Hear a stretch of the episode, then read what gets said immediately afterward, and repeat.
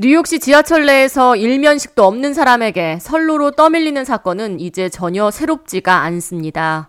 지난 2022년 1월에도 출근길에 나섰던 아시아계 여성인 미셸 고가 뉴욕시 타임스퀘어 지하철역에서 정신질환을 앓고 있는 사람에게 떠밀리며 진입하는 열차에 치여 사망하는 사건이 발생한 바 있습니다. 지난달 말에도 Lexington Avenue역에서 일면식도 없는 남성이 30대 여성 아티스트의 머리를 뒤에서 붙잡고 움직이는 열차에 밀어넣어 피해 여성이 전신 마비되는 사건이 발생했습니다. 끊임없이 무고한 시민들이 사고를 당하고 있지만 메트로폴리탄 교통공사는 계속해서 스크린 도어를 설치하겠다는 계획만 내놓고 있는 상황입니다.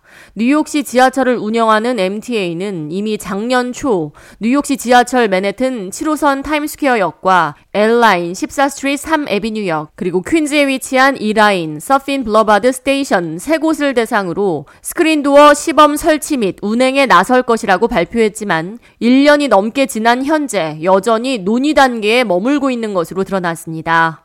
시민들은 뉴욕시 지하철을 탈 때 주변에 누가 있는지를 살펴야 하는 것이 일상이 돼버렸다며 대중교통 시스템이 안전하다고 느껴지지 않는다고 말했습니다. I don't feel that safe anymore.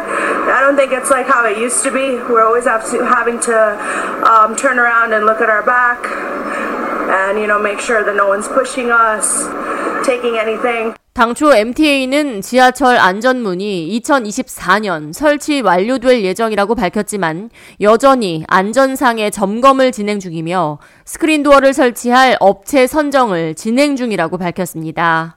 세 개 시범 지역에 스크린도어를 설치하는 데는 약 1억 달러 이상의 자금이 소요될 것으로 전망되고 있습니다.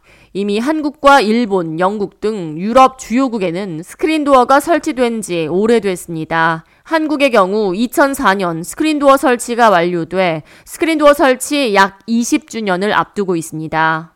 1904년 완공된 뉴욕시 지하철은 다양한 노선 열차 서비스 운영권을 각기 다른 민간 투자 그룹이 맡으면서 열차의 길이와 문의 간격 등이 제각각이기 때문에 스크린도어 설치에 있어 어려움을 겪어왔습니다.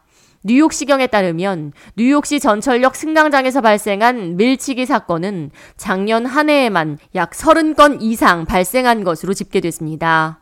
수년째 지하철 내 선로로 밀어버리는 사건이 계속해서 발생하고 있지만 MTA가 언제 시범 대상인 세계 역을 대상으로 스크린도어 설치를 완료할 수 있을지는 여전히 미지수로 남아 있습니다. K-Radio 이하예입니다.